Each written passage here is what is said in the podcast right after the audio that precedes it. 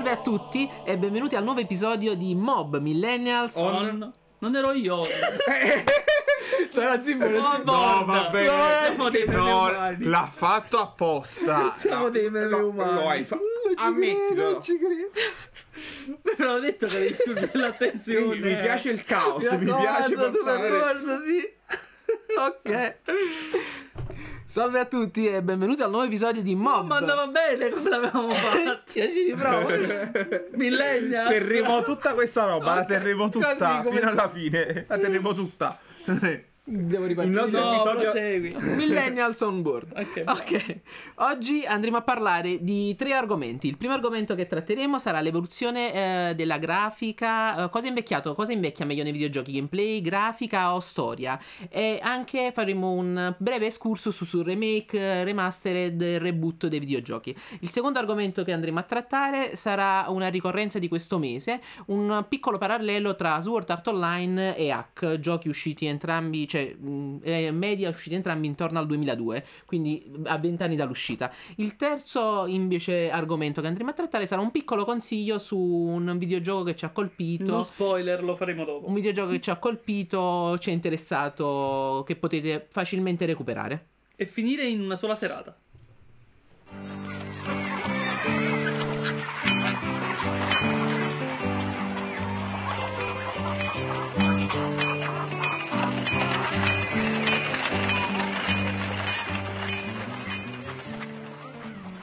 Allora, la next gen è ormai arrivata.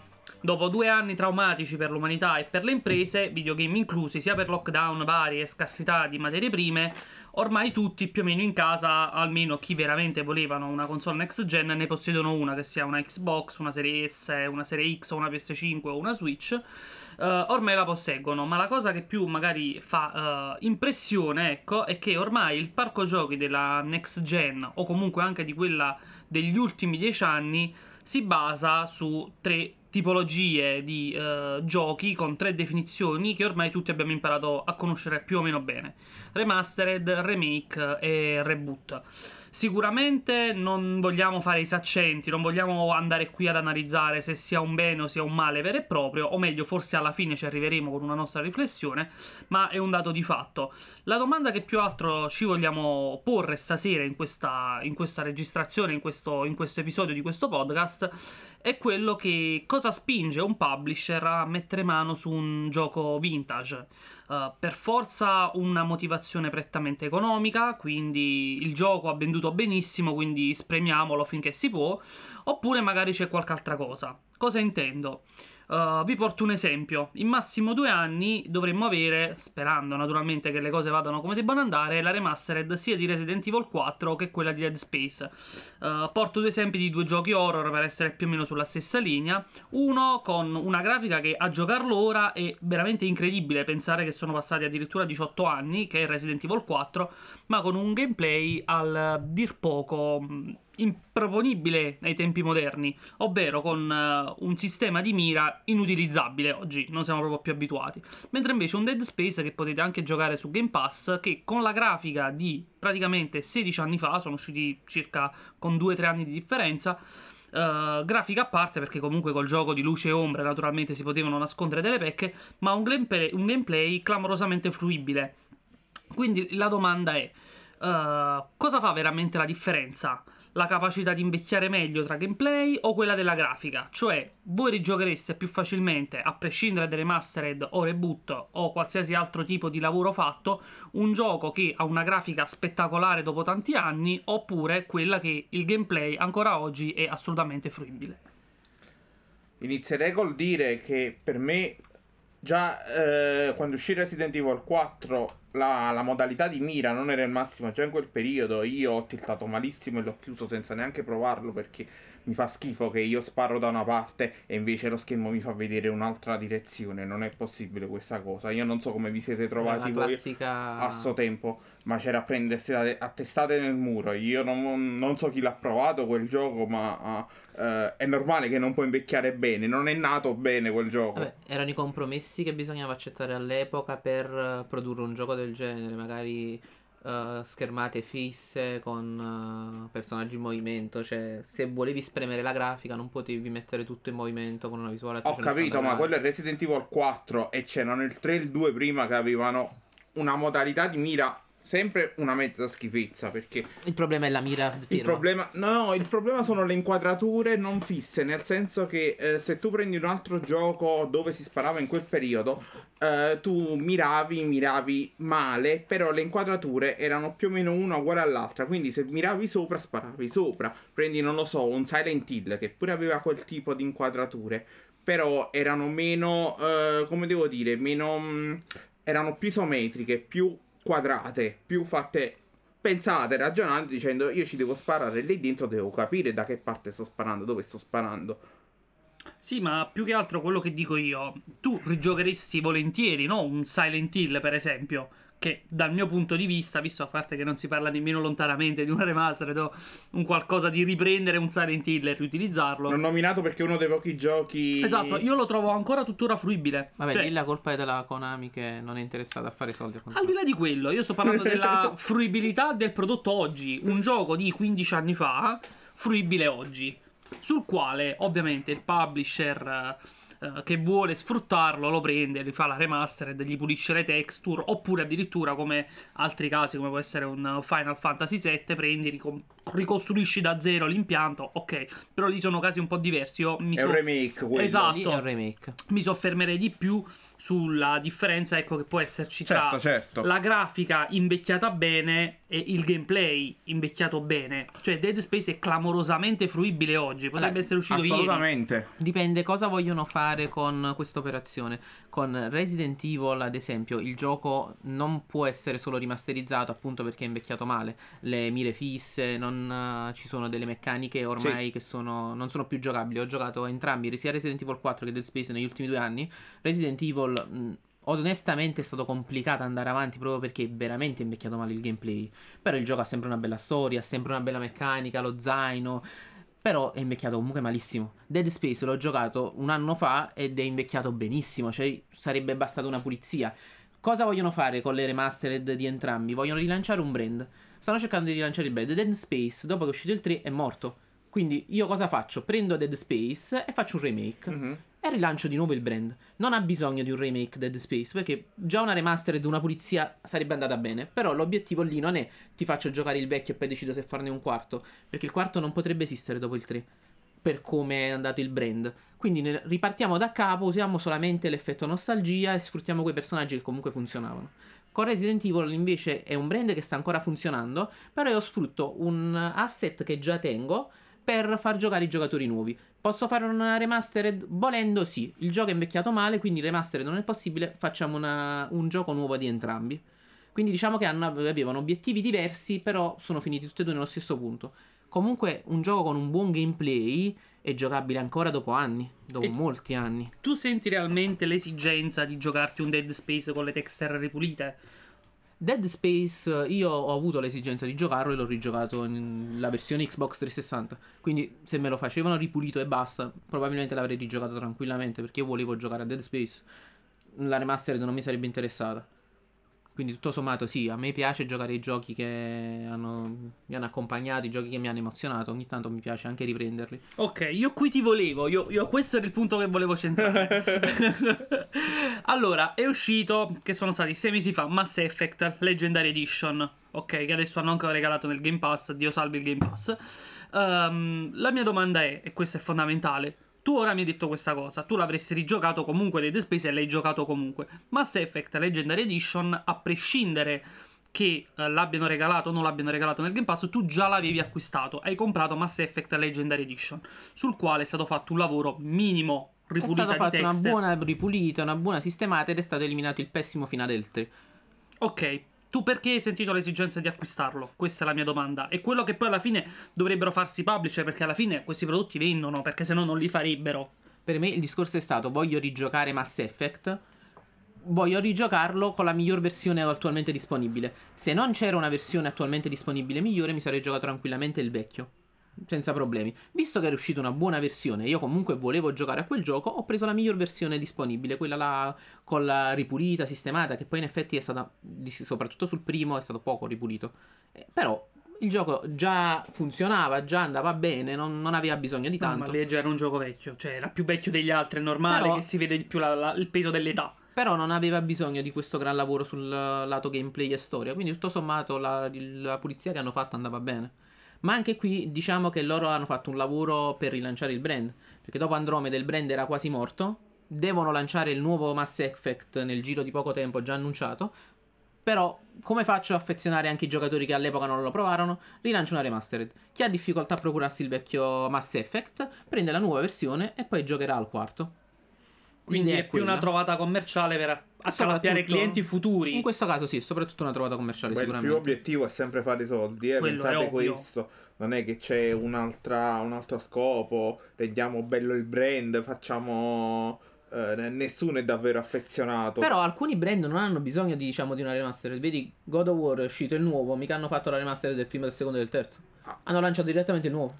Assolutamente, ma se avessero avuto bisogno di rilanciare il vecchio prima di fare il nuovo, l'avrebbero fatto tranquillamente. Quello dico sicuramente, però quello non aveva bisogno di un rilancio. Andava bene così. Lanciamo direttamente il nuovo. Eh vabbè, che ci- tutto sommato era abbastanza isolato dal vecchio. sì, sì, sì, sì, sì. Eh, Aveva i suoi riferimenti, aveva le sue cose importanti, però però funzionava. God of War non è mai stato un brand fallimentare vero e proprio, ha sempre funzionato. Invece, ad esempio, Mass Effect ha raggiunto un punto di fallimento, Dead Space ha raggiunto un Eh. punto di fallimento. Stessa cosa Resident Evil col 5, il 6 e il 7 hanno raggiunto il loro punto di fallimento che io non fallimento. condivido tantissimo, però vabbè. Vabbè, dipende da cosa cerchi. Cioè, io cerco un survival horror e mi trovo un gioco action. È come se ordino una margherita e mi portano una capricciosa. Può essere la miglior capricciosa al mondo, ma io volevo la margherita. Non mi stai dando quello che avevo comprato. non- Io quello volevo. Il discorso è quello. Cioè, Eh, il fallimento è che tu mi pubblicizzi un prodotto e me ne vendi un altro. In sintesi. Stessa cosa che è successa a Dead Space. Tu mi pubblicizzi il primo e il secondo, che erano horror, horror veramente. E poi mi fa uscire un terzo che è un action.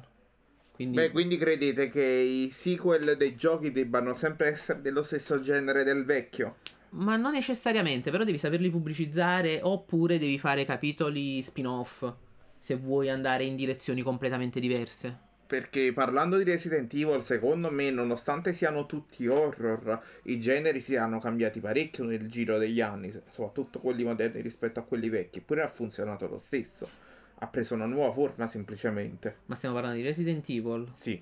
Vabbè, Resident Evil è sempre stato un horror con stile molto più action. Però in effetti si sono resi conto. Per adesso non più. Però la deriva che stavano prendendo il 6 e il 7 erano molto più action. Cioè il- il 5 e il 6 erano Eh, molto più sì. action. Già dal 7 si sono resi conto che il pubblico non voleva quello e si sono andati verso la direzione più di nuovo horror. E infatti il 7 e l'8 hanno avuto molto più successo del 5 e del 6. Quindi non è tanto mantenere il- i sequel uguali a quelli vecchi, ma mantenere- è seguire cosa vuole esatto, il pubblico. E seguire cosa vuole il pubblico. Il pubblico segue il gioco per un genere.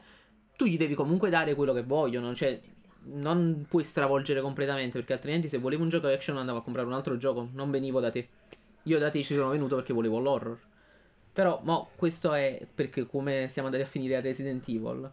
Il punto è quando i giochi hanno veramente bisogno di una ripulita.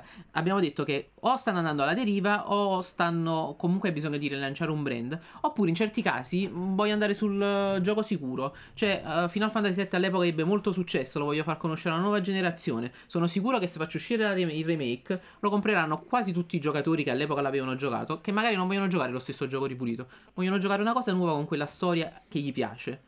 Però nel frattempo faccio conoscere anche il brand a una nuova generazione di giocatori, che è una cosa molto importante. Io personalmente sono. Cerco di venire incontro alle esigenze di questi giocatori. A me piaceva e piace attualmente lo stile eh, a turni di giochi GDR, però il remake viene incontro alle esigenze dei giocatori nuovi in cui preferiscono magari una deriva più action anche dei GDR. Ok, perfetto, però questo è un adattarsi al mercato moderno, non perché mercato, quel esatto. gameplay sia invecchiato male, cioè personalmente eh, non so se avete sentito, tra qualche giorno o comunque a breve dovrebbe uscire la remastered di Chrono Cross, che sicuramente uscita ricon- qualche giorno fa. sì. Perfetto, lo conoscete perfettamente. Hanno preso il prodotto, l'hanno ripulito E l'hanno rilanciato. e esatto. l'hanno rilanciato, perfetto, lasciando esattamente intatto quel gameplay lì. Sì. Cosa vuol dire, secondo me, almeno dal mio punto di vista? Che quel gameplay lì funziona tuttora. Ok, non avrai il riscontro di pubblico che magari ehm, spera la Square, magari con Final Fantasy, però lì sono tutte dinamiche commerciali che magari approfondiremo in un altro episodio. Ma resta il fatto che non mi puoi dire che sia invecchiato male un gameplay come un combattimento a turni in un JRPG. Ma- Me lo puoi dire su Resident Evil 4 che miri da Esatto, fermo. quello Questo sì. è anacronistico. Ma diciamo che i GDR è difficile che invecchiano. Volendo i giochi pure di 20-30 anni fa, i GDR classici sono giocabili perché la meccanica a turni funziona ancora. Cioè, basta vedere i due grandi brand della Square che sono Dragon Quest e Final Fantasy, che all'epoca uscirono tutte e due intorno al 1986-1987. Final Fantasy come risposta a Dragon Quest Sì. praticamente ed erano entrambi giochi a turni. Poi, dopo che praticamente la Enix che produceva Dragon Quest e la Square che produceva Final Fantasy unirono nella Square Enix, hanno continuato a produrre entrambi i brand. Però Dragon Quest è rimasto un gioco a turni, un GDR classico, un uh, tipo di GDR più classico. Si è evoluto. Final Fantasy, Final Fantasy invece È ha cambiato diverso. completamente stile di gioco. Final Fantasy non è più il gioco a turni, ma è un gioco con uh, mondo aperto, deriva action. Vai a vedere le ultime vendite. Dragon Quest, l'episodio 10, ha venduto. Che gioco della Madonna. Ha venduto molto di più di Final Fantasy XV. Dragon Quest non è cambiato negli anni, Final Fantasy è cambiato totalmente negli anni. Questo è il trionfo della mia teoria. Non devi per forza prendere un gioco, spremertelo come se fossi una vacca fino all'ultima goccia di latte. Puoi anche evolvere un prodotto se funziona, se il gameplay te lo permette. Ripeto, Infine, infatti, il alcuni gameplay se prodotti. invecchia bene lo devi sfruttare per quello che è. Infatti alcuni prodotti hanno bisogno solamente di una ripulita. Se uno vede un po', soprattutto le ultime remaster, gli ultimi remake, sono quasi tutti giochi action, perché il gioco che è invecchiato peggio è l'action. Cioè se uno pensa ad esempio un platform, i platform eh, hanno la meccanica di gioco che è quella da 30 anni, cioè Super Mario è Certo. sempre quello. Un GDR tutto sommato non è bisogno di fare tanto. Il- soprattutto gli ultimi remake, le ultime remastered sono quasi tutti giochi action che invece il gameplay è invecchiato maruccio. Lo sapete cosa penso io? anni. Che secondo me il problema è che giochi action non avevano la tecnologia per funzionare bene già a suo tempo. Sono quelli che guadagnano di più da una tecnologia moderna, da più possibilità, perché l'action ti deve dare possibilità, appunto. Esatto. È fatto per l'apertura, è fatto per più cose ci metti dentro, più bello è, più libertà ti dà, meglio è. E una libertà del genere non potevi averla a suo tempo. Vedi ad esempio un Tomb Raider, il primo Tomb Raider mo è ingiocabile con quelle meccaniche, Eh. con quello stile. Per quello i nuovi Tomb Raider hanno cambiato completamente. Vanno più incontro a un Uncharted, ma perché è il tipo di action che funziona. Oddio, a me piace il primo Tomb Raider, mi piacerebbe anche adesso perché più che avventura, più che action, io lo vedo più come un platform in certi punti. Diciamo sì, però era molto punti- macchinoso. Era Vabbè, molto si può dire che duro. forse è uno dei primi platform veramente in 3D. Quasi si potrebbe arrivare a definire Ragazzi, Tomb era Raider. mirato. Almeno per me Tomb Raider aveva un level design incredibile. Ora di grafica fa schifo perché erano tutti quadratoni giganti. Vabbè, ma non è quello. Io parlo proprio della meccanica. Il personaggio era macchinoso quando si Sì, girava. Quando si- assolutamente. quello Le dico, telecamere le telecamere facevano schifo. Le tigri ti uccidevano in un niente. Cioè, le tigri morivi sempre dentro quella vallata. Però come chiudevi bene il servo nel frigorifero, Sono- diciamolo. Sono d'accordo, però sono sicuro che mi emozionerei lo stesso giocando il primo Tomb Raider e trovando tutti i segreti che ci sono in giro per il livello. Che Ma le- ovviamente alla tua età, quando l'hai giocato la prima volta, non l'hai mai potuto spremere a scoprendo fondo. Ma diciamo che le emozioni non cambiano. Il discorso è perché Tomb Raider ad esempio ha bisogno di un remake? Perché il gameplay è invecchiato male, non funziona. Certo, certo. Quindi se certo. facessero uscire oggi un Tomb Raider 1 rimasterizzato dovrebbero farlo tutto da capo, tutto nuovo. Allora, partiamo Non dal fatto farlo che io una uguale. remastered non la comprerei mai per mio valore personale perché è senza sforzi e io i soldi di nuovo a un gioco che già ho comprato a suo tempo alla stessa, eh, alla stessa, allo stesso brand che ha soltanto pulito un poco le texture spesso prendendo asset da qualcun altro che l'aveva fatto in modo amatoriale e cose così perché spessissimo è successa questa cosa Vedi Kingdom Hearts che li avevano persi gli asset. Hanno dovuto rifarlo perché avevano perso gli asset. Kingdom Hearts in 1.5 2.5 la Square aveva perso tutti gli asset non lo originali. sapevo Per quello Kingdom Hearts 1 è rimasterizzato così bene. Perché hanno dovuto rifare tutto il lavoro da capo. Buona Avevano sapessi, completamente visto che lo perso devo giocare a momenti. E a meno che non facciano veramente un grosso lavoro, a me non piace perché a me sembra proprio una mossa per prendere soldi. Quindi Ora, tu preferisci un remake a un remastered? ma Cioè un remake lo compreresti perché è un gioco nuovo. io i remake li compro, li compro, mi piacciono, li adoro. Eh, Final Fantasy VII ha un casino di problemi, secondo me, da appassionato del genere. ma veramente tantissimi. Però l'ho preso lo stesso, l'ho giocato e per quanto breve, per quanto abbia i suoi problemi, comunque mi è piaciuto. Non mi è piaciuto come il primo perché il primo Vabbè, però era di altri tempi.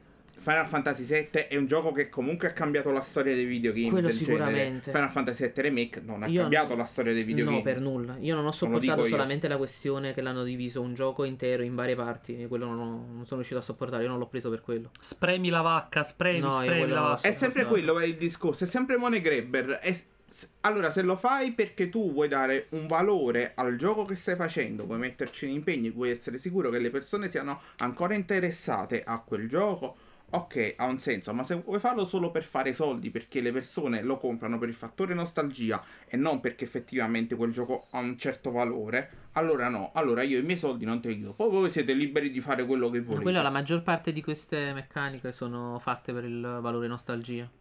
Soprattutto per il valore nostalgia. Cioè, uno i giochi li compra per quello. Alcuni magari li ricordi con affetto e li compri solo per quel motivo. Non ci sono altri. Cioè, la Legendary Edition di Mass Effect a me mi fa sentire proprio una gallina. Una gallina da cui si aspettano che io caghi altre uova d'oro. Cioè, nel senso che un gioco che ha un gameplay che è perfettamente funzionale e f- non anacronistico, come abbiamo portato prima l'esempio di Resident Evil 4, ma ne possiamo portare altri 100 di esempi di quel tipo. Che bisogno c'è? Cioè, secondo voi, almeno secondo me no, però adesso vi, vi pongo la domanda anche a voi. Nel momento in cui è solo la parte grafica che è invecchiata non alla grande, ma il gameplay è totalmente salvabile, ma perché questi publisher mi devono riproporre sempre la stessa solfa? Solo perché dobbiamo essere... cioè... Allora, di base è Per i nuovi fare- clienti? È per i nuovi clienti, per fare i soldi. Però a Ok, volte è anche una tu lo questione. E a volte è anche una questione di reperibilità. Alcuni giochi è di veramente difficile andarli a trovare sul mercato se non per vie trasverse. Cioè, io volevo giocarmi Metal Gear qualche giorno fa, non lo trovo più in nessuno store. Cioè, se lo voglio com- giocare, devo andarmi a prendere la mia versione PlayStation 2 e devo cacciare la PlayStation 2 dall'armadio. Può mai essere che sullo store della Microsoft non ho possibilità di, sco- di comprare legalmente la remastered per Xbox 360 di Metal Gear. E invece c'è Jade of Empire. E quindi devo andarmi per forza. Basta, non possiamo metterlo in ogni cavolo. Sembra che veniamo pagati per parlare di Jade of Empire. Lo Microsoft non ci dà un euro, al massimo Cioè, se li prende. Se però ci pensassero Se mi a avessero- pagarci. Ragazzi, tornando al discorso, ho un piccolo appunto da fare. La Legendary Edition di Mass Effect, tutto quello che volete, non era necessaria. Eh, soprattutto per chi gioca da console. Però, per esempio, per me che gioco da PC ha aiutato tantissimo perché la nuova versione di Mass Effect rispetto alla vecchia c'ha il supporto a risoluzioni diverse, ehm, ha una piena compatibilità con tutto quanto. Io per giocare, io la installai la vecchia versione di Mass Effect prima che uscisse la leggendaria e non mi funzionava sul PC e, e dovevo fare un casino che poi a un certo punto mi sono rifiutato e ho detto non fa niente. Ma in effetti per console non era tutta questa. Non era necessario così tanto. Sul- sullo store dell'Xbox si trova tranquillamente le Sul PC adesso tu le installi dal- dallo store e funziona perfettamente. Questa cosa ovviamente aiuta tantissimo. Per i fruitori della versione PC sicuramente. Esatto, per noi che, che- per noi che giochiamo da PC sì, funziona. Ma infatti Mass Effect per chi gioca da console tutto sommato era giocabile, soprattutto perché la Microsoft permette la retrocompatibilità completa scaricando dallo Per store. il resto la Legendary Edition secondo me è soltanto la Mm. versione completa con tutte le patch. Eh, quello Questa cosa aiuta, però Con tutte le patch, con tutti gli aggiornamenti. Tolto è un il gioco finale- completamente patchato. Me- Tolto il finale pessimo del 3. Ma anche quella è una patch fondamentalmente. Esatto. Sì, sì, sì, sì, sì. Ah, sicuramente una cosa che bisogna pensare, riflettere è che comunque non c'è sempre bisogno di andare a fare una remastered. Nel senso, vi porto un esempio palese. Tu prima hai citato Super Mario. Super Mario dal 1985 ad oggi riveste una vera e propria mh, mascotte, del, riveste questo, questo abito da mascotte Nintendo e forse addirittura di, di tutto il mondo dei videogiochi. E questo cosa lo rende una vera e propria mascotte memorabile? Il fatto che ha camminato di pari passo assieme alle console sul quale è stato pensato. Esce una nuova console della Nintendo, Super Mario si evolve insieme alla console. Non si va a pensare, non si è mai andato a pensare, rifacciamo la remastered o il reboot o il remake o il re qualsiasi altra cosa del primo Super Mario del Eh, 1985. Fino ad oggi, perché sulla Switch sono usciti Super Mario Sunshine, Super Mario Galaxy, la Nintendo li ha fatti uscire comunque. Ma non è il primo Super. Mario, sono giochi che comunque hanno Esatto. il loro senso, Sì, Hanno il loro senso, soprattutto farlo giocare a chi non ha avuto proprio la possibilità. Perché Eh. sono giochi introvabili al giorno dopo gira GameCube. eh, Anche perché il primo Super questo- Mario Bros. lo giochi identico con qualsiasi emulatore, con qualsiasi cosa, su qualsiasi cosa. La Nintendo. Gira anche sulle calcolatrici Casio. Adesso ti giuro. Ho No, visto un video. non. Super Mario è godibilissimo anche oggi. Cioè, un Eh, sacco di volte gioco a Esatto, Super Mario. il primo Super l'emblema Mario. del perfetto gameplay senza tempo, come Tetris. Ma perché non ha Certo, bisogno esatto. di è il gameplay, quello che non ha bisogno di nulla. Non ha bisogno Però è di gameplay arcade eh, e Certo. l'arcade è sempre invecchiato bene perché l'arcade è l'arcade. Quello sulla, il punto sul quale adesso mi, mi andrei a concentrare è ok, abbiamo accertato che un buon gameplay fa la differenza. Il gameplay Certo. sicuramente fa la differenza. Esatto, e quanto magari quello che può essere giocato anche dopo 30 anni, 40 anni dalla sua uscita, esempio Tetris e Super Mario. Ma ad esempio, io ho visto in molti forum oggi parecchie persone che credono una remastered di Bloodborne. Di cui non, tutto sommato non c'è bisogno perché il gioco è giocabile. Perché lo vogliono solamente con la grafica migliorata in Vedi, 4K. è È relativamente nostra, è recente. colpa E ho trovato in parecchi forum persone che lo chiedono. Che È vogliono, sempre colpa del vogliono una versione next gen di Bloodborne aggiornata di un gioco che comunque funziona ancora. Non, per Boh, me questo per non dargli ha altri senso. 70 euro Per me può avere gioco. senso quando non riesco a trovare un gioco. 80, perché su Next Gen stanno 80 80. euro Ah, al day eh. one. Però la gente lo cerca, lo, lo vuole. Sono un fortunato non possessore di Esatto. PlayStation 5. Però quello su cui adesso mi andrei a concentrare, un aspetto di questa riflessione che non abbiamo ancora fatto, è quanto invece invecchino bene le storie all'interno di un videogioco. Questo è un discorso che possiamo allargare anche alla cross medialità, cioè un discorso che possiamo allargare al cinema, alla letteratura, a qualsiasi cosa. Certo. Cioè, esempio, 1998 Hideo Kojima porta sulla PlayStation Metal Gear Solid 1. Ok, storia clamorosa Ah, che potrebbe che essere, da, potrebbe essere da premio Oscar probabilmente se Eh. fosse uscito al cinema. Una storia epica col quale con un gameplay incredibilmente tuttora fruibile. Che tra l'altro tra poco uscirà al cinema. Stanno lavorando al progetto cinematografico di Metal Gear. Le notizie così a caso. Se ne parla ormai da un po' di tempo di questo progetto. E quindi una remastered o un reboot o un remake davanti a una storia senza tempo, e qui ci possiamo anche ricollegare a Final Fantasy VII, che aveva una storia clamorosa. Se il gioco ha una storia senza tempo, perché andarci a mettere sulle mani? In- parlando in questo caso specifico è perché io come lo posso giocare Metal Gear? L'unico modo è un emulatore. Ok. Non ho altra scelta. Allora, io voglio giocarmi di nuovo Metal Gear, voglio rivivere quelle emozioni, voglio rivivere quella storia. Non, mi- non ho la possibilità di farlo perché non, non ho modo di prenderlo da nessuna parte. L'unico modo è un emulatore. Ma Quindi- sullo store Nintendo non si riesce a recuperare Sullo quello store della Nintendo non si riesce a recuperare quello della GameCube. Com'era bello Sulla versione PlayStation, che era esclusiva PlayStation, il Sì, primo, sì, sì, ormai è introvabile esclusiva. perché il Certo, store certo. Sony non ti permette di scaricarlo. Sì, sì. E quindi l'unico modo appunto è andare di emulatore. Non c'è un altro modo. Allora lì ha senso il remake perché non ho possibilità di recuperarlo. C'è un altro gioco che io attendo di un remake ormai da diversi anni, è Legend of Dragoon, che era un ottimo No. GDR con una bella storia, con un pessimo doppiaggio. Non uscirà Però- mai. Non Però uscirà è mai. irreperibile. Cioè, l'unico modo per giocarlo è andarmi a prendere No, la console ragazzi. della PlayStation 1 dall'armadio. Io sarei. Lo comprerei subito un remake o una remastered, Ah. qualunque cosa di Legion Dragoon. Remastered Che- no, remake sì. Sì, remake sicuramente, perché era un gioco con una storia bellissima, una meccanica bella, la trasformazione dei personaggi. Un doppiaggio pessimo, continuiamo a dirlo che il doppiaggio era Però, pessimo. Uno perdonami, dei peggiori doppiaggi che ho mai Tu sentito. mi dici che non compreresti, come un- non compreresti una remastered, ok? Ma nel momento in cui il titolo non è più reperibile, una remastered A quel secondo me è punto la senso migliore. pure, sì. Volendo sì. No, allora, io non comprerei una remastered perché io il gioco comunque non lo giocherei. Ah, ok, ok. Io, principalmente vorrei- per io invece che vorrei giocarlo, comprerei A qualunque me non cosa, interessa giocare le remastered che già ho giocato, perché io tutti i giochi che ho voluto giocare sono stato fortunato e li ho potuti giocare, quindi non c'è un gioco che vorrei recuperare. Perché tu non giochi giochi più di una volta. Esatto, Ok, io sono quel tipo di persona che, che una volta che si è goduto il gioco, basta, finisce lì. Non sono uno che vuole rivederlo, ri- riprenderlo. Adesso sono un po' combattuto nei giochi che hanno una storia lunga tipo Kingdom Hearts e tipo anche Metal Gear volendo, perché se tu vuoi conoscere tutta la storia di Metal Gear, il primo te lo devi giocare. Sì, vabbè, ma te tu dici vuoi farti una- un ragionamento sull'intera lore del mondo di Metal Esatto. Gear, da Big Boss a Solid in quel Snake caso-. Dovresti partire dal NES, Eh, Metal sì, Gear. Esatto. Assolutamente, in quel caso però tu te lo giochi per la storia, non te lo giochi Bello per soprattutto, il sì, gameplay. Infatti io ti sto storia. parlando di giochi con storie clamorose. E ha senso. Come quelle di Hideo Kojima. Qualsiasi Eh. gioco di Hideo Kojima. Lì il lavoro lo fai perché ho una storia ottima, tutto sommato lo vendo facile, faccio il remake, ci spendo pochi soldi e lo faccio funzionare.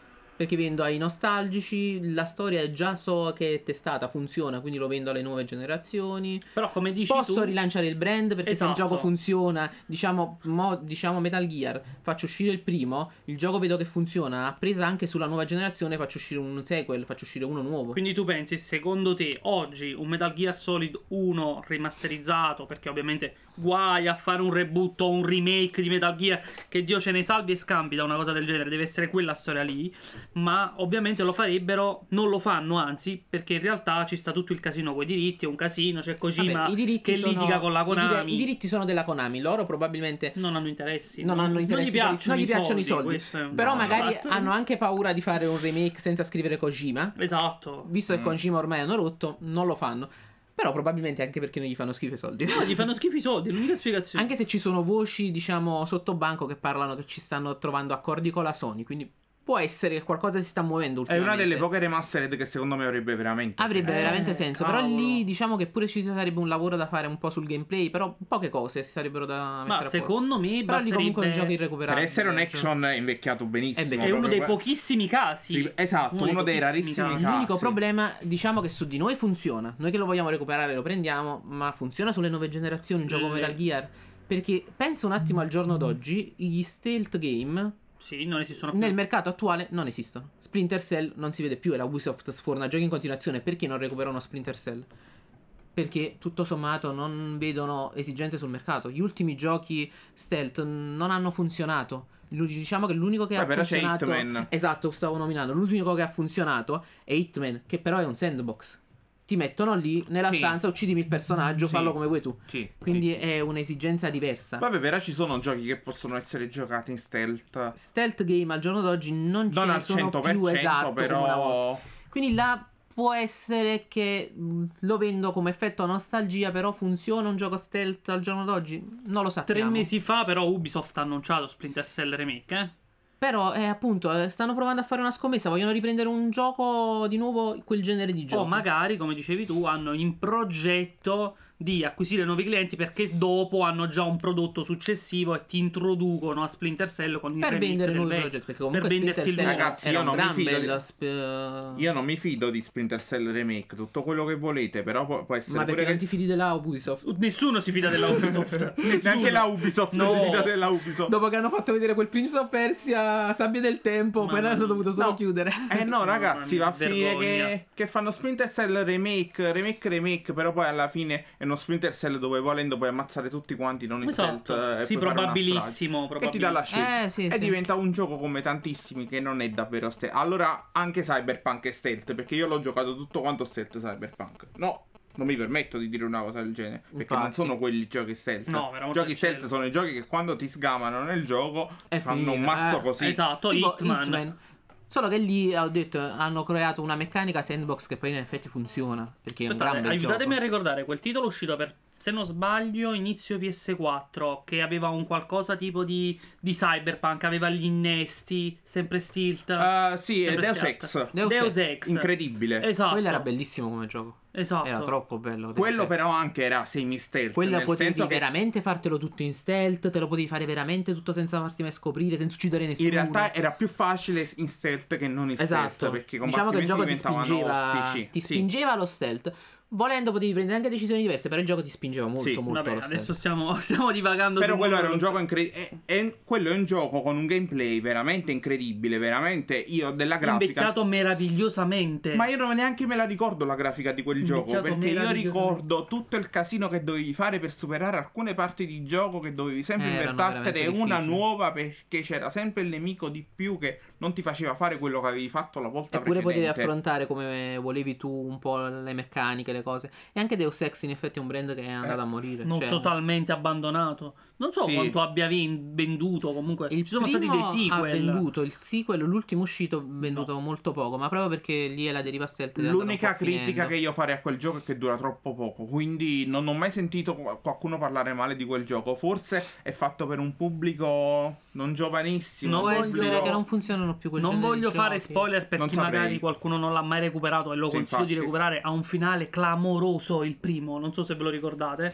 Hai una scelta fondamentale clamorosa. Forse ecco, ricollegandoci al primo episodio, Il primo. il primo, Il primo io non l'ho mai giocato. il primo è un finale clamoroso in cui ti dà una scelta. un gioco che giocherei in remastered, vedi? Ma no, perché non è esigenza. Non, non diciamolo. Chi, chi- chi l'ha fatto? La Square, se non sbaglio. No, ve- all'epoca Stavo era scherzando. la La Eidos, Eidos, per- ok. mi Eh, pare sì, che sì, ancora non era stata comprata dalla Square.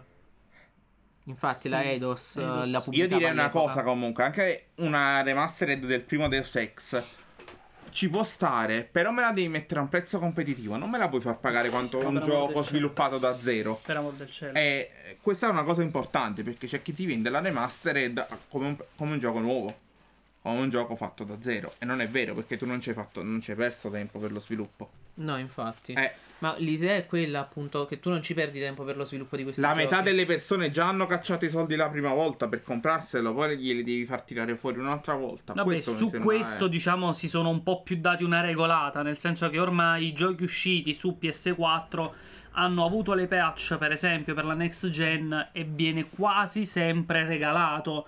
Per esempio, la Square con Final Fantasy VII inizialmente disse se voi avete la base uscita dal Plus vi dovete comprare l'Intergrade con altri Poi alla so- fine l'hanno Poi sono stati gratis. massacrati Sì, e adesso tutte le versioni sono patchate. Ma o Diciamo male. tra una generazione e un'altra, diciamo già i remake e remaster di due generazioni prima non Vabbè, permettono non è fisicamente. Esatto, possibile, non è però. tecnicamente possibile. Questo è il modo giusto di rilanciare il brand. O te lo regalo, te lo faccio pagare veramente pochi euro e, e basta.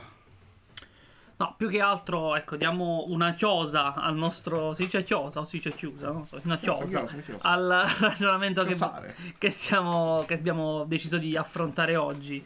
Cioè, di base, quello che almeno quello che ho ascoltato da voi e quello che ho detto anch'io emerge fuori che fondamentalmente è una mh, quasi un, un paracadute da parte dei publisher andare ad affrontare produzioni di questo genere perché nel momento in cui tu hai un brand ottimo, gameplay ottimo, storia ottima, oppure gameplay mediocre, ma hai venduto in passato, tu vai a lavorare su un terreno già fertile, sai che almeno i nostalgici li piazzi, Mass Effect Legendary Edition, hai la possibilità di rilanciare un brand, perfetto, però alla fine io quello che volevo dire sin dall'inizio del- della nostra riflessione è che è un po' un peccato che si sia, quel, si sia perso quel coraggio da parte delle grandi case produttrici di andare a fare un prodotto totalmente nuovo, perché se nel momento in cui il mercato attuale è costituito da un buon 30-40% da remastered di 2-3 generazioni o addirittura di una singola generazione fa, vuol dire che secondo me non sono tanto i publisher a sbagliare, ma siamo noi a consentire ai publisher di fare una cosa del genere. Ormai Sì. Perché muova molto l'effetto nostalgia. Esatto, ma Basta vedere anche al cinema Esatto, la quantità di sequel usciti di, di film. Bisognerebbe 80, capire anni quanto è 70, stato il. Mercato a spingere questa, fa- questa cosa, questa moda della E nostalgia. quanto è la gente che lo vuole, le persone che lo vogliono.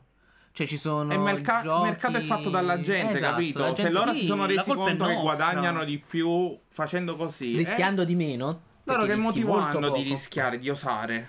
Cioè, molto, molto chiaramente, cioè oggi se vogliamo provare un'esperienza totalmente diversa, ed ecco perché noi a fine ogni episodio diamo un consiglio, bisogna andare obbligatoriamente nel mercato indie, che ti cacciano gameplay totalmente nuovi, Sì. perché magari devono emergere, ecco, la curiosità, la curiosità che magari anche noi da piccoli della nostra età avevamo quando magari andavamo a comprare il gioco totalmente a scatola chiusa, o magari perché l'amichetto ce ne aveva parlato. Certo.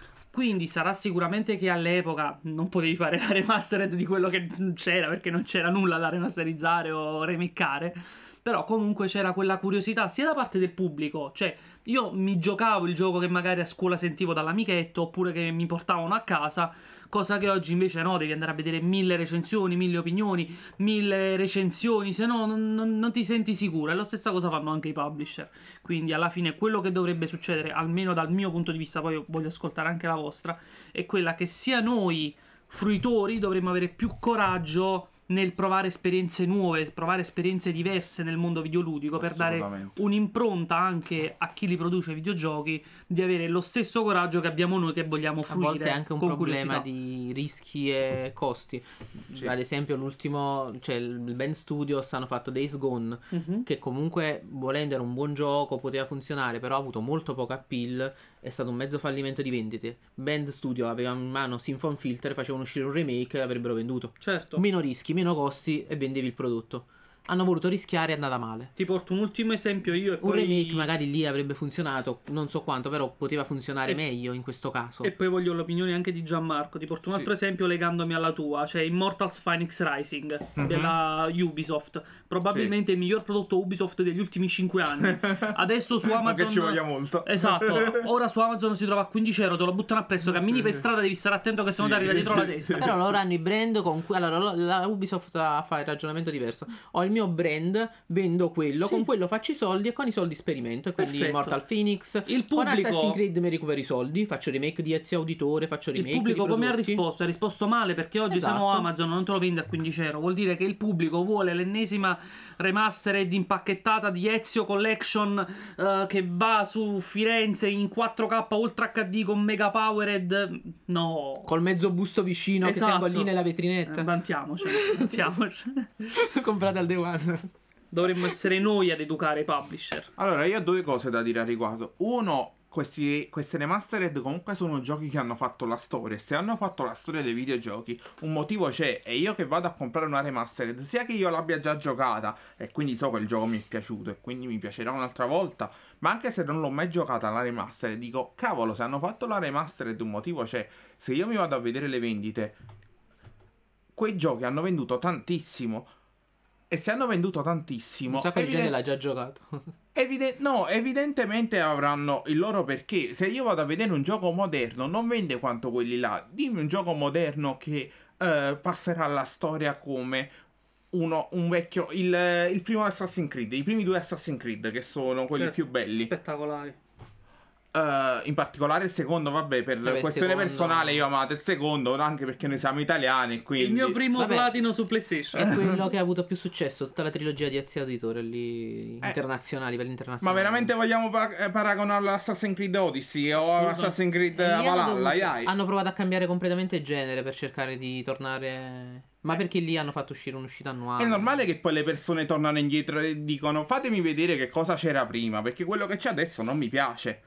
E ok, loro vogliono osare con... La seconda cosa che voglio dire, vogliono osare con il gameplay, vogliono osare... ehm, ci dovrebbe essere più originalità, più provare, soprattutto da parte delle AAA. Esatto. Il problema è che quando osano... ehm, A volte falliscono e sono belle Soprattutto botte. nei gameplay bisognerebbe Falliscono modificare. perché vanno sempre nella stessa direzione, sempre a dare un'impronta action dove l'impronta action non è necessaria, anche perché abbiamo dimostrato che è quella che invecchia peggio quando fa Esatto, male. è Infatti. proprio quello. Proprio parlando, tornando al discorso di prima, Final Fantasy XV impronta action è andato malic- Danno all'inizio. o un'impronta action per dare Però una... con questo ha funzionato. Benissimo. Perché loro non hanno, non hanno messo un'impronta action, hanno lasciato il gameplay che funzionava e ha funzionato. Final Fantasy ha venduto di meno, è comprensibile, però a me è piaciuto lo stesso. Queste sono opinioni personali, vabbè. Ehm, dipende che impronta action dai e soprattutto perché si tende sempre a pensare alla grafica quando pensi all'innovazione e sempre di meno la al gameplay. cosa. Adesso è uscito la la Real Engi- En- Engine 5. Tutti quanti impazziti, tutti Esatto. quanti, bello, bellissimo. Però se poi non ci metti contenuti in quel gioco, ma è tutta grafica, che lo fai a fare? Ed è nella nostra analisi la prima cosa proprio che abbiamo escluso, cioè le cose che invecchiano meglio. Ultimo posto la grafica. Eh. Cioè, non ce ne fotte proprio, passatemi il termine, della grafica, perché io Metal Gear me lo rigioco per la storia, non per la grafica. Io spesso rigioco i GDR di Final Fantasy 8 ancora Dead della Space, PlayStation 1 lo sa- stesso. tranquillamente. Se- Vedi The Order 1886, gioco di lancio della PlayStation 3, poi Ma aveva una è una grafica tech demo. che ancora Quella è una tech fa invidia a giochi più. PlayStation 4 e PlayStation 5, ma non ha solo quello. È una tech demo. Ha solo una grafica quello. pompatissima. Non ha senso fare uscire i giochi e innovarli soltanto da quei due punti di vista, perché sono quelli che funzionano Diciamo sì, nel che è una cosa che comunque invecchia me- meglio la- il gameplay. e, ah, al giorno d'oggi si punta molto sulla grafica, molti giochi puntano soprattutto su quella. Quando invece dovrebbe essere esattamente l'opposto.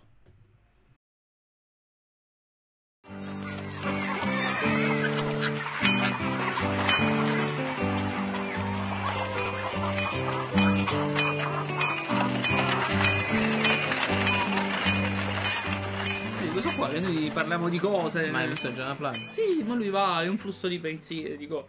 No, più che altro vedi perché dobbiamo ricordare ai nostri ascoltatori quando noi pubblichiamo, ovvero sempre il giovedì mentre noi giochiamo a calcetto. Alle ore 22. Alle ore 22. Preciso. In modo tale che loro sanno quando noi andiamo a, a pubblicare il nostro nuovo episodio. Già, ma tu che fai il giovedì sera?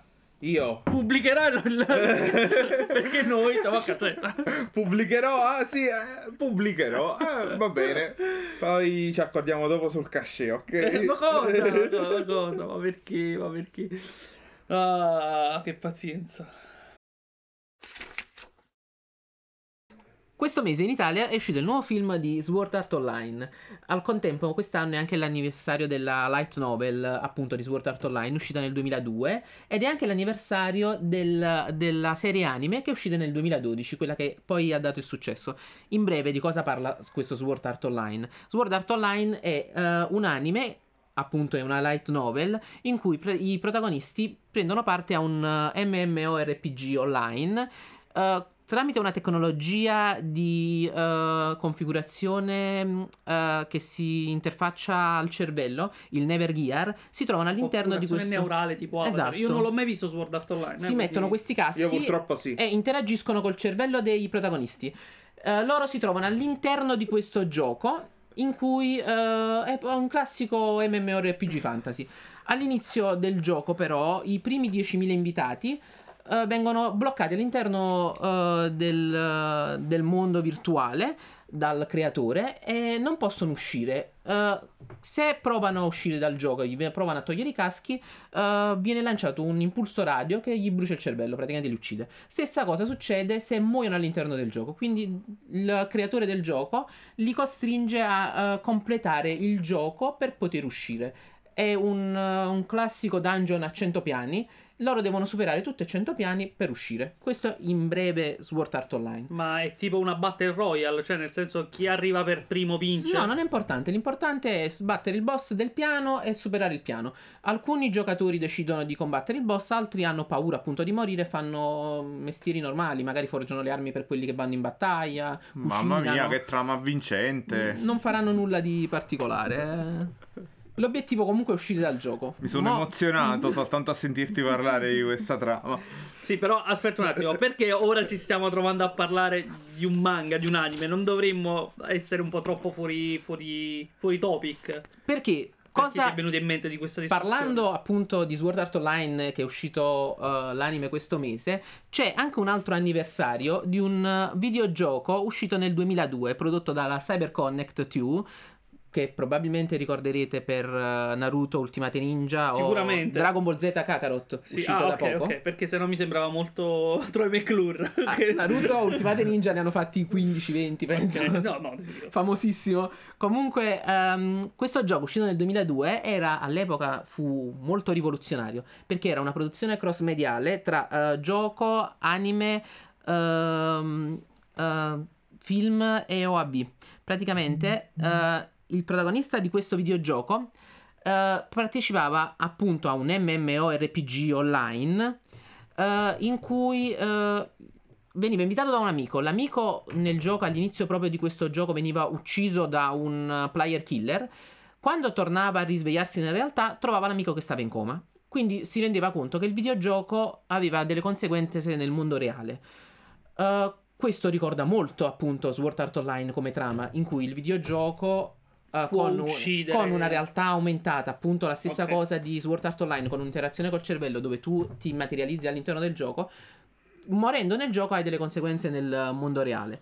La cosa che era rivoluzionaria per eh, Hack era la produzione appunto cross mediale. Il gioco non è che era, eh, aveva una trasposizione anime o aveva una trasposizione manga del gioco stesso. Nell'anime, nel manga e nei film che uscivano all'interno del gioco, il gioco veniva dato insieme a dei DVD con un, eh, degli episodi anime, raccontavano altre storie. Quindi per avere una visione completa di tutta la storia, uno doveva vedere tutto, anime, gioco e un film praticamente. Raccontava più storie in parallelo Raccontava che più ti facevano capire. Erano vari punti di vista.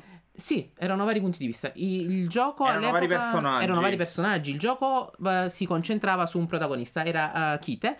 Ed era diviso in quattro episodi. Erano quattro giochi usciti con cadenza, se non sbaglio, all'epoca trimestrale. Ed erano collegati. Eh, tu ti ricordo. trasferivi salvataggi. E all'epoca pure questa era una cosa abbastanza rivoluzionaria. Sì. Perché il gioco uscì per PlayStation 2. Ti Sì. caricavi i salvataggi del primo gioco sul- dalla memory card.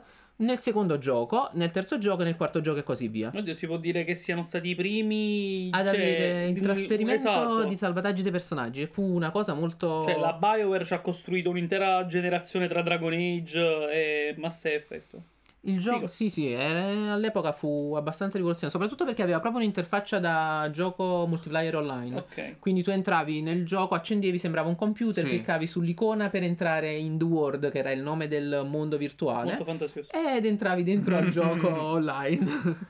Beh, è un gioco che comunque ha preso ispirazione da Sword Art Online o viceversa. diciamo Quindi- che eh, uscirono più o meno in quel periodo. Cioè, aspetta, aspetta. Si sono Sword copiati Art i Online compiti è di uscito classe. nello stesso periodo di Hack. Sono usciti, Sì. allora, il Sword Art Online, la Light Novel, è uscito nel 2002 come Hack. Ah. Hack anche è uscito nel 2002, sono entrambi usciti Sono due idee parallele, secondo me, dovute proprio al fatto che in quel periodo si evolveva internet, Sì, e esatto. Sì, la realtà virtuale, certo. E quindi è uscita la stessa idea, sviluppata in modi leggermente diversi. Sì, però è la cross medialità che secondo me è molto molto interessante. Quella fu molto due- interessante, molto... Fu una cosa nuova che in effetti poi non credo sia stata riproposta in seguito. Cioè sono state fatte eh, eh, trasposizioni anime di videogiochi o trasposizioni in videogiochi di anime. Ad esempio ci sono i videogiochi di One Piece. eh, Vabbè, secondo voi un gioco del genere con la cross medialità può funzionare al giorno d'oggi? Cioè, una persona riuscirebbe a seguire un gioco, poi si va a vedere l'anime per capire come va a finire, poi deve andare a fare, diciamo, ricerche. Ma anche Sword Art Online è cross mediale. Sword Art Online no. Sword Art Online ha Cerchiamo un di non parlare dei videogiochi di Sword Art Online perché sono Appunto. l'unica cosa peggiore dell'anime. un- Non è il gioco, non è come il. Il gioco è cioè- tratto dal, dal dall'anime. gioco. No. Ci sono diversi giochi di Eh, Sword Art sì. Online e fanno tutti schifo. Ok, al di là di questo, che vedo una nota di, di eterismo nei, nei confronti di questa di Cioè, diciamo che Sword Art Online, l'anime narra la stessa storia del light novel, il manga narra la stessa storia del light novel, i videogiochi narrano la stessa storia dell'anime. Cioè, la stessa cosa per cui io mi sono incaponito prima nel, nel primo articolo che- di cui abbiamo discusso. Cioè, prendi la vacca, spremila fino alla fine. È la Sì. stessa cosa. Sì, Ah. praticamente. Sì, però i giochi non sono fatti da dei grandi brand e quindi Sì, fanno ancora sì, più sì. schifo, sono tutti buggati. Basso budget. È, è sempre la stessa roba. Sfrutti solo sì. il nome, come diciamo Esatto. l'80% dei giochi tratti da anime. Sì. Forse Sì, di più, il infatti. 90%. Cioè, non è che i giochi di Dragon Ball siano belli. No, la maggior- cielo, eh, mamma eh, mia. Cioè, i giochi A di One parte Piece qualcuno. eh, sono Vabbè, stati quelli che sono. Ok, che queste sono le mie opinioni, ma le mie opinioni sono giuste in Sì, questo sì, a caso. no, vabbè, quello che io pensavo, almeno da quello che tu avevi introdotto, io parlo da, da ignorante di entrambe le cose. Cioè, Hack ne ho sentito tanto parlare, ma non l'ho mai giocato. certo. Sword Art Online ne ho sentito tanto parlare, avrò visto un paio di puntate così. Collegandoci addirittura alla prima al blocco, Mhm. diciamo che eh, la Bandai ha registrato il Last Recollection come nome del brand e si parla che forse faranno una remastered di Hack eh, 1, la prima serie di Ah, Hack. ok, questo è interessante. Quindi, comunque, Quindi però vogliono stanno provando a rilanciare il formula, brand. la- con la stessa formula. Dovrebbe uscire, si parla, sì, deve essere per forza la stessa formula perché il gioco da solo non è completo. Cioè tu solo col gioco non capisci tutta la storia. Però hai bisogno degli funziona. anime, hai bisogno del No, ragazzi, film. il gameplay è invecchiato malissimo. Io l'ho giocato hack. Cioè, veramente. Vabbè, ma all'epoca non è che era questo grosso gameplay. Uno lo giocava perché era bello da No, infatti, però... devi- ti deve piacere la Ma storia. non era come. Aspetta, Final Fantasy XI? No. Magari. Che aveva quello Sì, sì, stile sì, un sì, po'. sì, stile sì. Sì, allora il gameplay è simile, fatto molto peggio. Eh, è copiato sì. male. Infatti all'epoca diciamo che ebbe successo appunto per l'idea della cross medialità, i Ok. giochi connessi. Allora, figo. è che questo gioco non lo giochi per il gameplay, lo Esatto, giochi per la storia. per la storia e se lo giochi per bello. la storia, poi la cross medialità ha senso, può piacere, devi essere disposto a seguirti tutto. Perché tu lo giochi per quello, cioè tu lo giochi perché vuoi andartela a cercare la cosa. Anche vuoi per- sapere. Perché il bello è che le storie te le puoi seguire in parallelo. Cioè, se io voglio portarmi avanti con l'anime, io mi posso portare avanti con l'anime senza aver finito il gioco. Esatto. Perché sono storie parallele. Ma sono punti di vista diversi oppure. Momenti diversi, non esattamente uguali, i personaggi magari appaiono da una parte e poi compaiono Esatto, nell'altra. possono parlare di personaggi diversi, ci possono Diciamo che ti completa il puzzle. Ma appunto insieme ai giochi uscivano proprio i, l- uscivano degli OAB limitali che completavano il discorso, cioè ti facevano vedere mentre il personaggio stava nel gioco cosa stava succedendo nel mondo Esatto. reale, proprio solo nel mondo reale. Non Cioè, i collegamenti li il fai tu alla fine che hai visto tutto quanto. Dovevi capito? tu collegarti i punti. Ed era molto simpatica come cosa. Cioè, a me che piace molto la lore dei giochi, andarmi a spulciare, andarmi a cercare la lore, soprattutto perché è una lore ben chiara. Ok. Non come Dark Souls in cui Perché la lore è molto frammentata, e te la devi proprio andare a cercare. Qui è chiara, te la spiega bene il gioco. Mhm. Beh, devi solo collegare i punti. Ed era molto simpatico come, come idea. Non ci sono altri esempi di, di cose del genere. Cioè, io ora, mentre voi mi state introducendo l'argomento, stavo riflettendo e non mi vengono molti esempi. Cioè, è una cosa così rivoluzionaria, così figa, è rimasta relegata solo alla nicchia di giocatori che ci hanno giocato ed è morta lì, per questo non è mai stata sfruttata. Perché poi Secondo me è complicato farla funzionare bene. È difficile farlo funzionare, sì, sicuramente. Perché non Perché devi poi devi dare anche la possibilità a tutti di vederlo. Cioè, l'anime all'epoca non era facilmente reperibile. Cioè, la cosa più simile che ora mi viene in mente, no? Nel- Mhm. nell'universo pop in generale, forse Star Wars. Cioè, Star Wars, se tu ti limitavi a vedere solamente. Ovviamente, io parlo di Star Wars nel senso di. George Lucas classico, ok? Sì. Quando ancora c'era l'universo espanso, tutti quei concetti lì. Nel momento in cui tu iniziavi a vedere Star Wars, tu potevi vederti Star Wars e fruire perfettamente di quel prodotto. Oggi Star Wars tu puoi espandere tutte le storie intorno a quell'universo cinematografico tra fumetti, serie TV, film. Anche il videogioco è Videogiochi. ed è canonico al 100%. Eh, esatto, quello è un esempio di cross medialità. Cioè, solamente la Disney con Star Wars ha fatto un lavoro di questo genere. Però lì partivano da già da un brand affermato. Lì diciamo che è più facile. Con H hanno provato a lanciare un brand. Non ha funzionato la cosa, magari forse pure perché il gioco non era stato questo grande gioco. Perché poi come quella è la cosa veramente una bella complicata. trama. Devi far funzionare tutto, cioè la trama deve funzionare, il gameplay deve funzionare. Che far funzionare un film, fumetti e libri. Comunque stai Non facendo funzionare la stessa cosa. The Comunque, Witcher, ecco, me ne è venuto in mente un altro. The Witcher è cross mediale. Sì, però The Witcher sono trasposizioni della stessa storia. Lo stesso personaggio trasposto in altre storie. Cioè non sono storie parallele. comunque hanno storia. dato la storia in mano era, a una sì. casa produttrice incredibile. Vabbè, incredibile, lasciando da parte... Fino a Cyberpunk. Eh, eh, esatto, fino a Cyberpunk. Ehm, se tu riesci a dare... Allora, se tu fai un'opera incredibile che già funziona di suo e poi la dai in mano a una casa produttrice incredibile, è normale che il prodotto divenga incredibile. Sì, quello è il Ah, discorso. scusa. Però lì comunque è una trasposizione. Cioè tu non stai lanciando un prodotto in contemporanea, cioè non stai cercando di creare un prodotto. Trasposizioni ce ne sono varie, mh, diciamo, nella storia. No, Sono che se vuoi fare tutto tante. da solo, secondo me non ci riesci. Perché far funzionare un gioco, far funzionare una storia, far funzionare un Facendo anime, uscire tutti insieme poi soprattutto, perché lì usci tutto nello stesso momento. Lavoraccio. È un lavoraccio e proprio. devi avere degli studi che lavorano in armonia tra loro e fanno funzionare tutto. Al giorno d'oggi è difficile, però sarebbe bello se riuscissero a fare di nuovo una cosa del E genere. soprattutto non è stato fatto con i milioni con cui è stato fatto Star Wars. Sicuramente. Eh. Perché poi il gioco all'epoca, ho detto, si vedeva che era un gioco fatto bene, però non... Cioè, soprattutto nell'aspetto della storia, aveva... La grafica comunque non era un granché, però... Diciamo eh, che non è passato alla storia, non ce la prenderemo con i nostri ascoltatori se non hanno mai sentito esatto. parlare di questo Però era- gioco. si vedeva che c'era passione dietro, perché ad esempio l'anime era molto carino, era fatto bene. Per me che sono grande appassionato di anime, avere la possibilità, spengo il gioco, mi metto a vedere l'anime, è bello. È una Mhm. bella Eh, cosa. Eh, però magari è un po' impegnativo per un Però è po' di impegnativo, sì. Che Perché dicono comunque ma io non ho seguire". voglia di stare lì, anche se devo dire la verità, io ad esempio Hack l'ho giocato e non ho mai visto i filmati che c'erano in più vicino, non ho mai guardato niente della Però storia. comunque ha Eh, comunque funzionato. Ed è stato godibile È lo stesso. godibilissimo, diciamo che è un di più da affiancare vicino che è molto carino da fare. Ma quella è una difficoltà aggiunta, cioè mettere la Esatto. cross medialità che non è obbligatoria, secondo me Mm, quello è bello. non è facile. Pure l'anime volento è molto godibile da solo, sono 24 episodi che si possono vedere tranquillamente di Hack senza giocare al gioco e ti danno anche un finale. Però avendo tutti i punti di vista, tutte le varie prospettive, funziona. Sarebbe bello se al giorno d'oggi qualcuno provasse un esperimento del genere. Adesso faccio tiltare Gianmarco. Non so se lo sai, ma Sword Art Online, Oh, che no. prima hai iniziato a dire che n- nutri un certo odio nei suoi confronti. Eh, che è uscito nelle sale cinematografiche italiane il, il film tra il 4, il 5 e il 6 di questo mese. Ha incassato la bellezza di 14 milioni di dollari e sta registrando incassi da record al box office eh, del sollevante, no? in Giappone.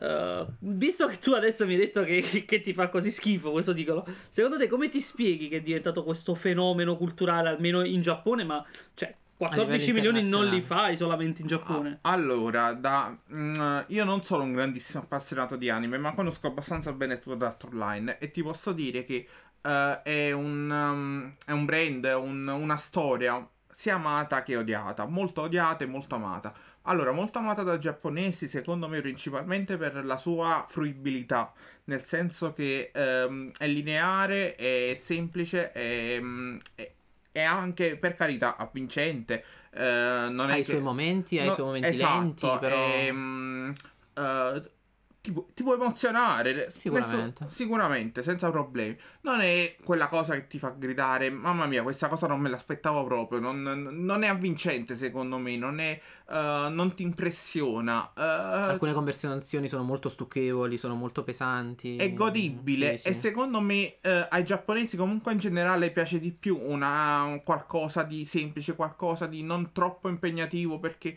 già la loro vita secondo me è impegnativa, cioè passare 12 ore al lavoro ogni giorno e vogliono tornare a casa e vogliono rilassarsi un poco. Invece noi che siamo un po' più fannulloni nella vita magari abbiamo più voglia di incastrarci in storie complesse. Io non so ad esempio il successo che hanno i Souls-like in Giappone, ma secondo me hanno, hanno più successo all'estero che in Giappone Decisamente sì, stesso. I dati danno Nonostante- ragione a questa teoria. Cioè, Io su Sword- vendono molto di più in Europa e in America che in Giappone, dove nasce. A noi occidentali piacciono di più le storie intricate, magari lì di meno. Sword Art Online non, non è pessimo per tecnicamente, è fatto bene. ehm, eh, ripeto, dic- la diciamo storia... che il suo successo, come ragionavo qualche giorno fa con un'altra persona, eh, magari è legato anche al fatto che, diciamo, per un gamer è come un sogno che sia vera poter entrare all'interno di un videogioco. Vabbè, ma è roba vista e rivista. Ready Esatto, Ready esatto. Player è un sogno di vent'anni fa Però- adesso. È l'unico anime che sta funzionando e sta andando avanti negli anni. Quindi è la possibilità di vederti un anime molto lungo, seguirlo, starci dietro di una cosa che comunque tu speri che si possa avverare un giorno. Ok, però Hack va a ripercorrere la stessa trama. Hack ha Perché ripercorso la invece stessa trama Hack e- non ha avuto il successo che ha avuto Ready Player One, Sword Art Online, prodotti che con la realtà virtuale ci hanno fatto un intero brand poi alla fine. Probabilmente è legato appunto a, magari alla difficoltà di seguire una storia molto più intricata, molto più complessa. Quindi è la cross medialità proprio il problema. Per me è anche, e anche il tipo di storia. secondo me, tipo anche tecnicamente più scarso. Veramente più Tecnicamente sì, scarso. all'epoca. Sword Art Online comunque è disegnato bene, è animato bene. animato molto e bene, Su sì. questo non si può dire niente. Veramente eh, c'ha begli effetti, c'ha... Parlando è dello bene, spremere, esteticamente ci sta. Ad esempio, parlando dello spremere il prodotto fino alla fine, di cui abbiamo parlato prima, Mhm. il film che è uscito mo, Progressive, ri- racconta la stessa storia da capo. Dal punto di dal vista, punto di vista della sbaglio. protagonista femminile, Ok. Asuna, invece che dal protagonista maschile, Sì. Kirito. Raccontando, cercando di entrare più nel particolare di alcuni piani, alcune cose, diciamo che il- l'autore si era reso conto che era andato troppo veloce eh, all'inizio. Però racconta la stessa storia, un'altra Anche volta. perché E la nel- gente è andata a vederlo. Cioè, nel storia. originale Asuna è veramente noioso come personaggio, veramente. Non è non approfondito. ha, non- non ha alcuna profondità. È molto che io stucchevole. È questo che critico di Sawa. I personaggi non hanno profondità. Se poi vuoi approfondirli successivamente va bene, però quando mi guardo la serie principale poi mi annoio. Però Mori sta approfondendo molto, visto che ha deciso di fare un manga per ogni piano che ha raccontato. Sono 70 piani in 8 anni, ha fatto uscire 8 piani. Ah, secondo me... Sto approfondendo tantissimo. sto Secondo me ha ricevuto un assai. po' di tirate d'orecchie dal, dal pubblico Da occidentale. 62 anni ha finito. E comunque vorrei ricordare una cosa, che popolarità non è sinonimo di qualità. No, no, no, per, per amor del cielo, lo dimostrano un sacco di prodotti anche nel mondo videoludico Eh, questo. Sao è sicuramente popolare, è sicuramente fruibile da molti, ma non significa che sia... Diciamo che migliora nelle ultime proprio stagioni. sta La più. Però grande- ritorniamo sull'argomento H di cui tu hai introdotto facendo il paragone con Sword Art Online. Tu mi dicevi che adesso stanno ragionando, o ho capito male, o hanno già registrato. Hanno registrato un IP. marchio Ok. che si pensa sia legato appunto al brand. Ok. Non si sa se per remake, remastered, sequel, perché qualche tempo fa è uscito appunto un altro remake, il remake del sequel di Hack, Hack che Mhm. in Occidente non era mai uscito, perché comunque il gioco già all'epoca non ebbe molto successo in Occidente, Mhm. quindi il sequel non lo fecero uscire. Uscito qualche anno fa la remastered, è uscita appunto da poco su Switch.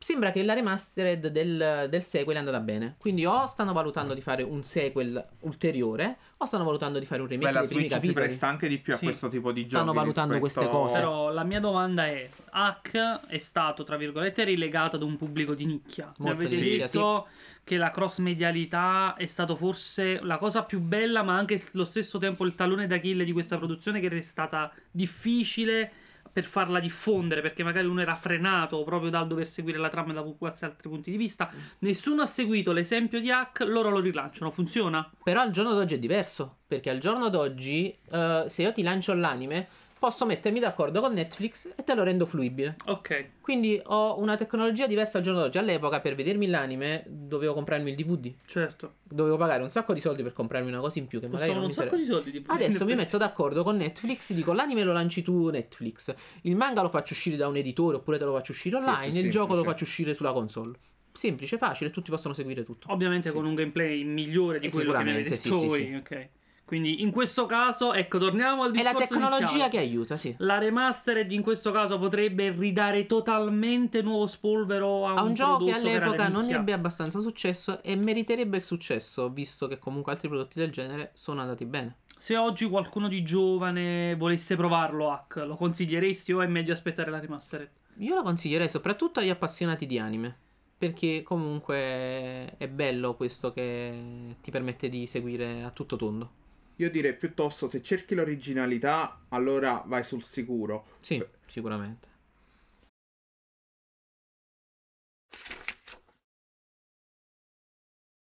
Signore, io vi ricordo che noi siamo presenti su Instagram dove vi chiediamo, come nel primo episodio, un feedback su questo episodio e qualsiasi idea, opinione o ecco, quello che direi più che altro, vostre opinioni sugli argomenti che stiamo oggi approfondendo e disquisendo insieme, perché solamente così possiamo allargare le nostre opinioni come può essere appunto il nostro episodio, un- uno spunto di riflessione per voi, ci piacerebbe ascoltare le vostre riflessioni sui nostri spunti di riflessione, in modo tale di creare tutta una, una commistione di idee e di pensieri. Basta. Allora, questa settimana abbiamo deciso di parlarvi di un altro titolo come settimana scorsa eh, che regalano sul Game Pass, ma in realtà per una ventina di euro riuscite a recuperarlo da qualsiasi altro store online, che sia quello della Nintendo o quello della Sony. Questo titolo tratta di un'esperienza che credo sia capitata un po' a tutti nella vita, cioè quella di, di traslocare, sia se siete stati da piccoli ad essere obbligati magari con i vostri genitori a cambiare casa, oppure da grandi tra università, università, oppure convivenze varie. Eh, ed ecco abbiamo questo titolo che oggi vi volevamo portare, che è Unpacking, sviluppato dalla piccolissima Witchbeam, ha prodotto due giochi, che io definisco un'esperienza zen in pixel art. Però non pensate che sia semplicemente un puzzle game o altro, perché in realtà io ho un ennesimo simulatore di cose. Io quello che ho notato giocando questo titolo è che è una vera e propria lezione di narrazione vestita da puzzle game, una storia raccontata senza parole. Uh, questo titolo praticamente vi consentirà di seguire le avventure di una ragazza di cui non vedrete mai il volto, poi ovviamente non è un vero e proprio spoiler perché lo capite subito, che narrerà la sua vicenda di crescita, quindi la- dall'infanzia fino alla maturità, tramite una serie di traslochi e voi, come appunto dicevo in una vera e propria esperienza zen, dovrete aprire i pacchi e sistemare nelle vostre varie case o nelle vostre varie stanze di trasloco in trasloco i vostri ricordi, ciò che avete deciso di portarvi dall'esperienza precedente o arricchendo da nuove esperienze. E questa è una cosa estremamente interessante sia dal punto di vista del puzzle game soprattutto se vi si piace sistemare le cose, e sia dal punto di vista di, della narrazione, che vi assicuro è una vera e propria perla.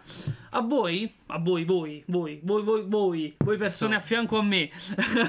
Immagino vi... soprattutto se siete maniacali nel sistema esatto. cose, se non sopportate i quadri storti. A questo volevo arrivare. Se avete questi problemi mentali è un ottimo gioco. Vi rilassa sistemare le cose, vi piace mettere con... ordine. Esatto, l'ho considerato un'operazione zen. Ti prudono le mani se vedi un quadro storto. Allora, io non ho problemi mentali di questo tipo, ho altri problemi mentali. Però in un gioco può funzionare, cioè eh, eh, diciamo che diciamo di sì. diciamo che finché è un gioco sì, nella vita reale è un po' meno. In ogni caso è un titolo da giocare praticamente in una singola serata, si trattano di 3-4 ore nei quali approfondirete la vita di questa ragazza e della sua maturazione e della sua crescita. È facilissimo empatizzare con lei perché sono delle esperienze che di base ognuno di noi ha vissuto, che abbiate o non abbiate uh, fatto chissà quanti traslochi. Uh, voi l'avete giocato? Avete intenzione di provarlo? Io l'ho giocato, quindi lo sto pubblicizzando come se mi pagasse la Witchbeam, magari. Witchbeam, se volete, pagatemi. Io non l'ho giocato, ma ti faccio una domanda: si piange in questo gioco? Un po' sul finale, un po'. Ma perché si empatizza, l'empatia è impossibile. E eh, allora ci devo pensare. Io ho provato un po' l'inizio, è simpatico, è molto colorato. È bello mettere ordine nelle cose. È bello mettere ordine nelle cose. È bello mettere ordine nelle cose, però ho provato diciamo un po' l'inizio. Vabbè, quando praticamente sei da piccolina proprio, ancora i esatto. giocattoli da sistemare nella stanza. Che poi è la grande cosa utile del Game Pass che ti fa provare le cose che magari non prenderesti altrimenti. Esatto, anche perché, ripeto, uh, giocare un titolo nel quale ecco, c'è un gameplay così atipico che alla fine è un puzzle game, se ci pensi, è il bis bis bis nipote del Tetris, se ci rifletti. Ma e... c'è anche il papà che prende la cintura se non metti a posto i giochi. tipo come boss di fine livello, questa roba. Ti prendo a cinghiate, sistema di cazzo di pacchi. No, perché se no non è realistico, eh. Immagino alla fine ho sistemato tutto bello in ordine, che bello, poi ti giri la stanza tutta disordinata, vestiti sopra il letto. Questo però, è realistico. Però il gioco è bello in ordine. Il resto no, ma il gioco sì. Ma nella tua vita reale la stanza è piena di bordello, oh, però quella l'ho sistemata. Però là, hai visto come ho messo in ordine? Questo dicevo. Allora dirò, mamma, guarda come ho messo a posto. E poi tutti picchiano. E magari senti la mamma dall'altra casa. Ah, magari lo facessi anche nella vita vera. Ragazzi, grazie per l'attenzione che avete prestato in quest'oretta con noi. È stato un enorme piacere parlare di argomenti che ci sono particolarmente a cuore, come la tematica delle remastered, o nel caso di non a cuore, nel caso di Gianmarco Sword Art Online. Eh, vi salutiamo e ci auguriamo che abbiate attivato il tastino per seguirci sia su Instagram che naturalmente sul, sul podcast dal quale ci state ascoltando perché tutti i giovedì verso le 22 c'è sempre un nuovo episodio per discutere e approfondire da un punto di vista sicuramente da persone un po' più avanti dell'età come siamo noi che parlano di videogiochi da un punto di vista un po' diverso da chi di videogiochi ne ha vissuti per almeno una ventina d'anni a testa. Ciao a tutti! Thank you.